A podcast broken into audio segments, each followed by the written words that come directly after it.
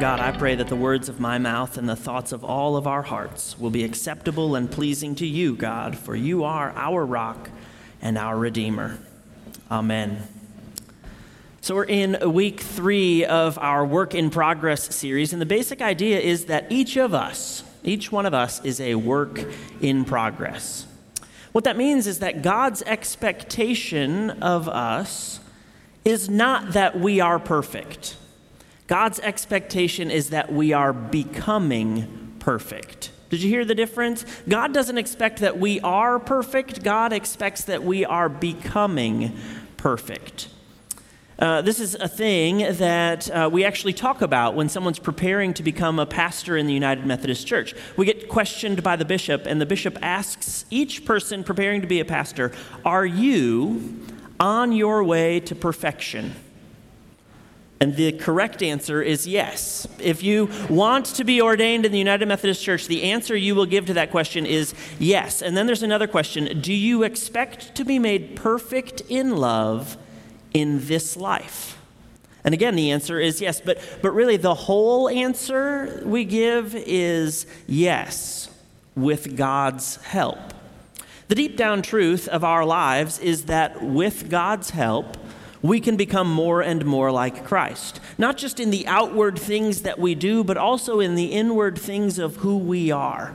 So, we're doing this series about character, about who we are deep down. And I've been talking the past couple of weeks about the difference between eulogy virtues and resume virtues. Resume virtues are the things you put on your resume, the jobs you've had, the accomplishments you've accomplished, the awards you've won, all the things you know how to do. Eulogy virtues are those things, though, that you want people to talk about when you're gone. When you move on to another place in life, or when we all move on uh, at the end of life. It's, it's not our salaries, not our houses, but the inward, deep down things of who we are. She was generous and faithful.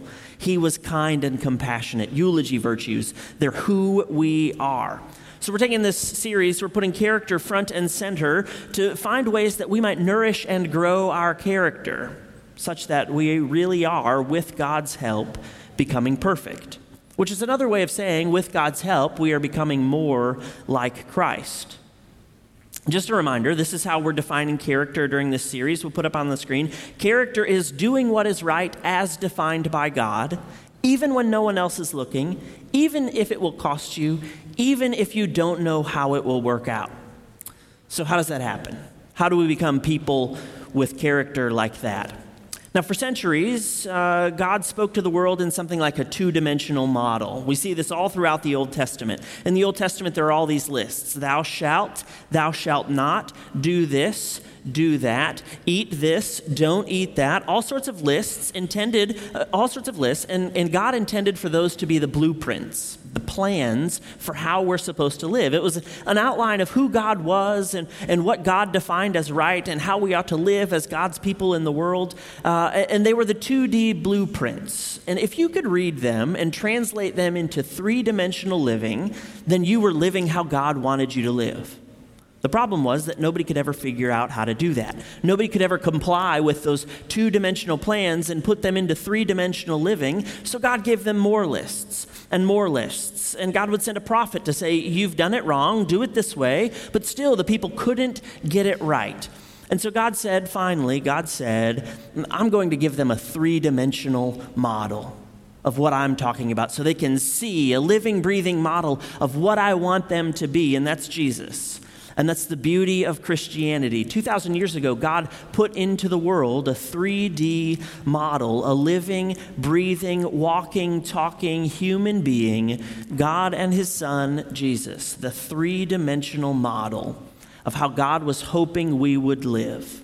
So we've got this 3D model in Jesus of who God wants us to be, and Scripture tells us that that's the goal. That our goal is to live a godly life, to live like Christ. Scripture says, be kind like Jesus. He's the model. Be welcoming like Jesus. He's the model. Be understanding like Jesus. He's the model. Do all these things that Jesus did. And we hear that and we know that and we think that'd be a really wonderful way to live, but it still seems like an impossible task Because what we find when we try to live like Jesus is that it's not just a, it's not just a function of time and it's not just a function of commitment. Because we can spend all the time we have and be very committed to it and still fall short of living out Christ's character in our lives. And it makes us want to throw in the towel. It makes us want to quit. It frustrates us. It makes us want to say, I'm not good enough. I'm not strong enough. This is just the way I am. But I don't think God accepts that. I don't think God buys it when we say, God, you know, this is the best I can give you. I can't be any kinder. I can't be any more loving. Just deal with it, God. This is who I am. I- am not going to be any more welcoming. I'm not going to be any more generous. I'm not going to forgive any more. This is just the way I am. God doesn't accept that because God knows that with God's help, we can be transformed we can have the character of God's Son, Jesus. He's the model. So in John chapter 15, Jesus teaches us this lesson, and he does it with a, a really very simple yet very powerful agricultural image. I am the vine, you are the branches. Those who abide in me and I in them bear much fruit, because apart from me, you can do nothing. It's such a simple image, and yet it's so powerfully important. Jesus is the vine, we are the branches. Life flows from Him into us. Strength flows from Him into us. Character flows from Him into us.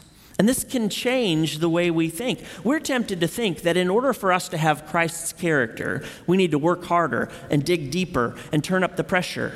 But if we really listen to Jesus, we'll discover that that's not true. Because Christ's character is not something we can manufacture. Christ's character is completely different. We cannot manufacture it. But his character can be produced through us. All we need to do, the only thing we have to do, Jesus says, is abide in him. Stay close to him. And when we abide in him, when we stay close to him, then his character will be produced through us. The fruit of our lives will be the fruit of Him. His patience, His kindness, His tolerance, His hospitality, His forgiveness, produced and lived out through you. In our scripture this morning, Jesus continues the vine and the branches image. And we'll hear again just how crucial it is to abide in Him if what we want is his life and his character to come alive and live through us. So this is John 15. We'll begin in verse 6. It's printed in your bulletin. We'll also have it up on the screen. Whoever does not abide in me is thrown away like a branch and withers. Such branches are gathered, thrown into the fire, and burned. If you abide in me, and my words abide in you, ask for whatever you wish, and it will be done for you. My Father is glorified by this, that you bear much fruit and become my disciples. As the Father has loved me, so I have loved you. Abide in my love. If you keep my commandments, you will abide in my love, just as I have kept my Father's commandments and abide in his love. I have said these things so that to you so that my joy may be in you and that your joy may be complete. Six times in six verses, Jesus uses the word abide. It's the key. It's the key to having a relationship with Him, to abide, to stay close. It's the way that character comes alive through us. It's the way that His fruit is produced in our lives. Abide. Abiding in Him also opens up other gifts, too. Abiding in Him is where we learn how to pray and do so effectively. Abiding in Him is a way that we give glory to God. Abiding in Him is how we learn to love. Abiding in Him is a source of our joy. None of that can happen if we don't abide in Him, if we don't stay close. What Jesus wants is for us to stay close to Him so that we can bear His fruit in our lives. He is the vine, we are the branches. And his goal is that we bear his fruit. Here's the truth, though. Did the lights just go out? lights just go out? They went out. Okay. Uh, so here's the truth the hard truth vines and branches need to be pruned in order to produce good fruit. On a grapevine, for instance, there's a, a central vine that grows up and then out. The vine and the branches. The best grapes are produced closest to the central vine. That's where the nutrients are most concentrated. I'm the vine, you are the branches. Abide in me, stay close to me, and you'll bear good fruit, Jesus says. Stay close to me. That's where the best things happen. So the lateral branches, the ones that grow out, are not allowed to ramble all over doing whatever they want. Left alone, these lateral branches will grow uncontrollably and become one big tangled mess, and they'll produce subpar fruit. So, part of the job of the vine grower, part of God's job, is to help keep the vines in order. And I said it was a hard truth because what it means for the vine grower to keep away keep the vines in order is to cut off the lifeless unproductive branches and also prune back those productive living branches. At some point, every single branch on the vine needs to be cut. Young vines are cut every year so that they don't produce fruit at all for their first several years, in order that later on they may produce even better fruit. And what this means is that vineyards are a long term investment working uh, that, that they are worth working on all the time. That's how god views us as a long-term investment worth working on all the time so that we as the people of god can develop to our fullest potential. Part of our lives as disciples then part of abiding in jesus will be being pruned, submitting ourselves to God's pruning knife to let God take things out of our lives that are not good for us. But it's not a violent image, and you don't need to think of it as being cut in a way that hurts. Pruning doesn't hurt the plant. Pruning is the only way the plant thrives. Pruning is the only way the plant lives fully and produces the best fruit. So, as you grow as a person of character, as you become more and more like Christ because He's producing His character in you, you can expect that God will prune other things from your life. Take things out of your life. Now, you might already have an idea of what that is that God needs to prune out of your life. I have a very clear idea of what God needs to prune out of my life, and it's about like five inches tall, and it's about three inches wide, and it lives in my pocket. Because every day, if this is near me, all I want to do is just sort of take it out and just sort of look and scroll through Instagram and, and half read newspaper articles that I don't really want to read anyway. And the result is that I'm not present with you because I'm just sort of looking at Instagram or I'm, I'm half paying attention to my kids because I'm looking at a news article that doesn't, isn't going to change my life in any way. And, and I think that this is a thing that God probably wants to prune out of my life. I just really have a tight grip on it right now. God's going to cut away things from our lives in order to help us grow in the right direction, in order to help us stop wasting our energy and our attention and, and, focus it on being productive for bearing good fruit in the world. So, I want to share today, I want to close today with three thoughts about character. These are seeds that were planted in me a long time ago from a sermon I heard from another pastor in a faraway place. Uh, but three things about character that will help us think about abiding with Jesus, but will also help us think about what it is that God might be pruning out of our lives to help us more fully abide with Jesus. So, the first thing character is about thinking and acting relationally not religiously. Let me say that again. Character is about thinking and acting relationally, not religiously. Now, uh, religious thinking is about rules and practices and doctrine and things like that. And I really appreciate those things.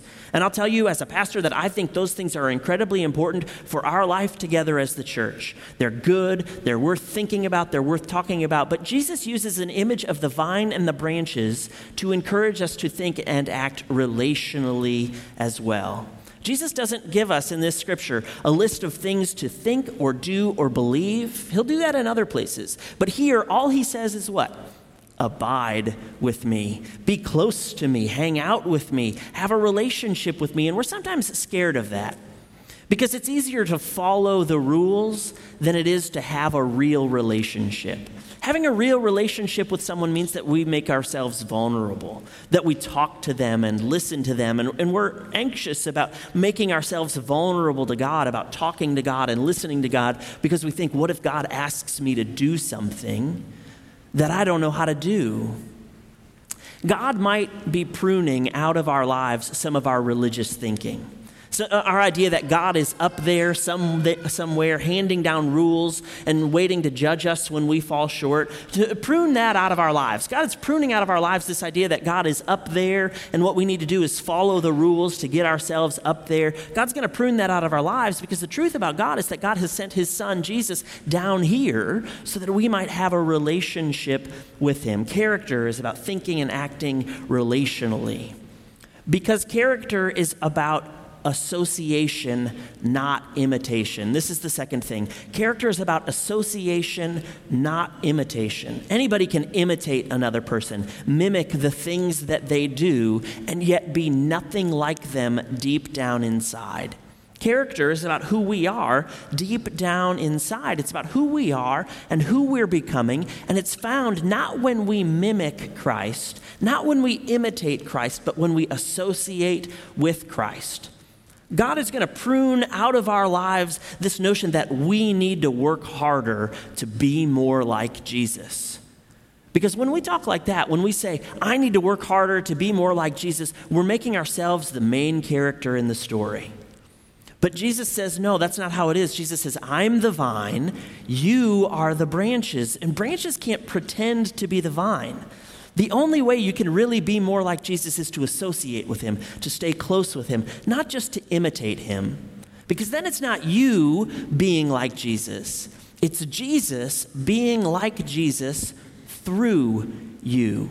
It's about association, not imitation. And the last thing character is about an, adopting an attitude that I can't, but you can through me.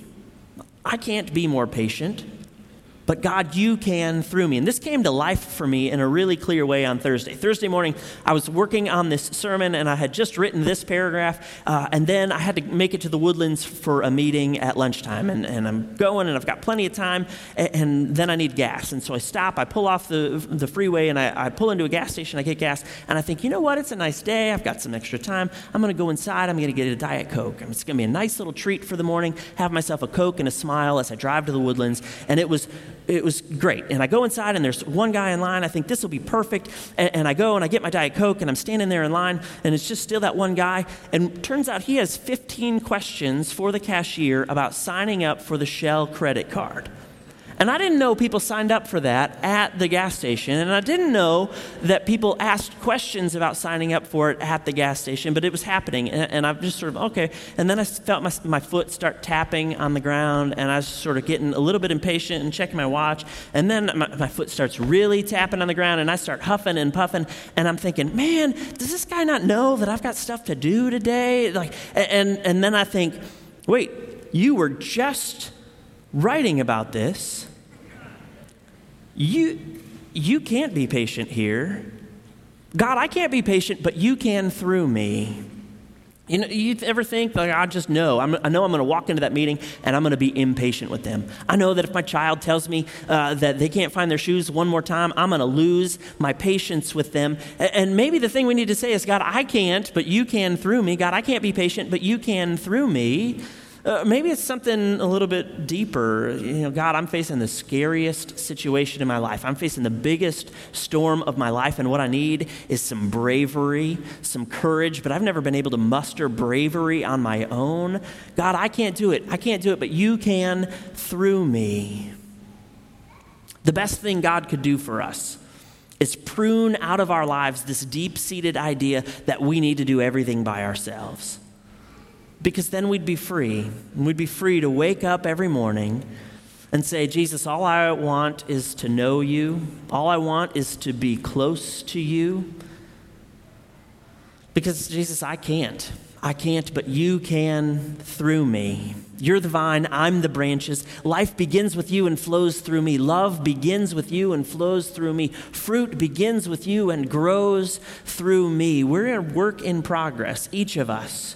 We're a work in progress. We want to be close to Christ. We want to be kind and loving and generous like Christ. We want to be just like Christ. And here's the good news with God's help, we can. Let's pray. God of grace and love, thank you for the life that flows from you and into us. Thank you for the gift of being able to abide in you, not to do everything on our own, not to work harder and harder and harder, but just to stay close to you so that your character can be produced through us. God, we want you to be patient through us. We want you to be generous through us. We want you to be loving through us. We are not capable of doing it, but you are. So, God, come alive in us, each of us, so that through us the world might know you. We pray it all in your Son, Jesus' name. Amen.